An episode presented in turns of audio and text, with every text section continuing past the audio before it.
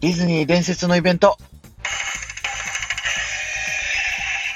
はい、どうも、タクです。今日はディズニー伝説のイベント、過去のディズニーのイベントをね、紹介していきたいと思います。今日は東京ディズニーランドで1995年7月から2001年5月まで行われていた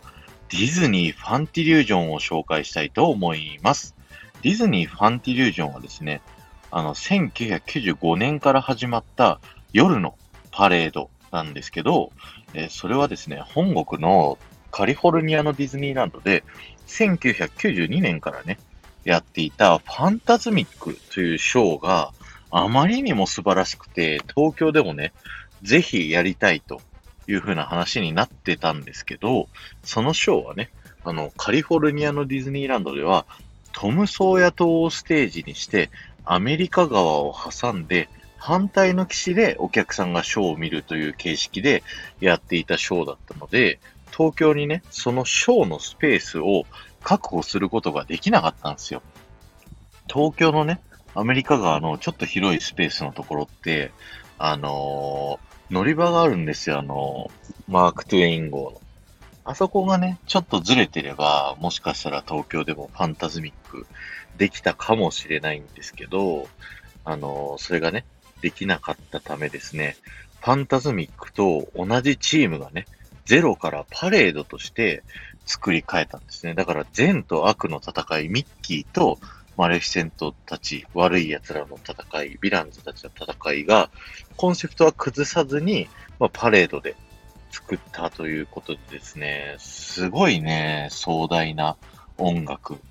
あのテーマはもうゾクゾクしますよね、今聞いても。だったりだとか、あとね、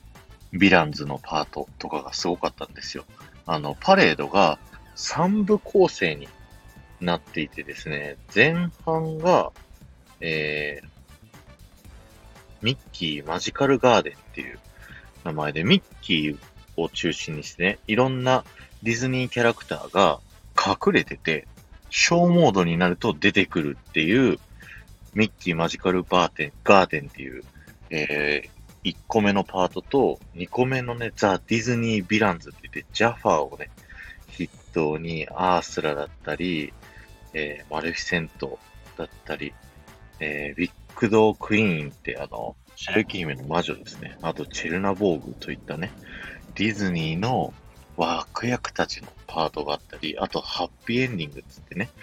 えアリエルだったり、白雪姫だったり、いろんなね、ディズニープリンセス、ヒーローたちが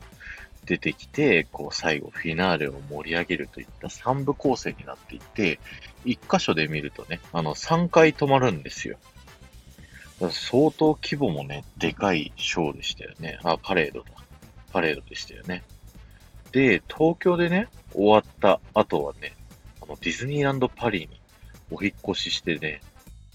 2012年までやってたんですよね。で、この、さっきも言ったけど、音楽がね、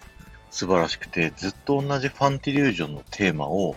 こう、ヴィランズパートになるとね、あの、ちょっと、同じ曲なんですけど、その、なんて言うんだろう、アレンジが変わって、すごいおどろおどろしくなったり、で、最後パートはね、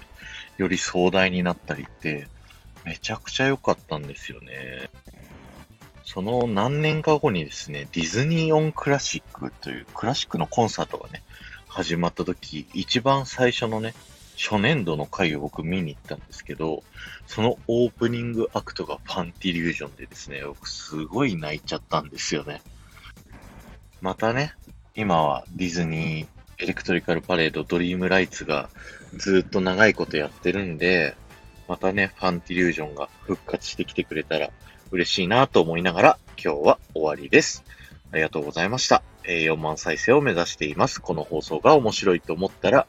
ぜひ、ハッシュタグディズニー伝説のイベントをタップしていただいて、他のショーの紹介も聞いてみてくださいね。そして、前回の配信から今回の配信まででコメントいただけた方のお名前をお呼びしたいと思います。赤と白の水溜りボンさん、ありがとうございました。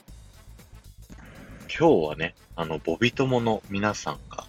あのー、24時間リレーライブというとんでもない企画をやってるんですけど、そこでね、ニャスタ屋さんがファンティリュージョンの話をしてたので、今日はね、ファンティリュージョンのネタを取り上げさせていただきました。ではまた。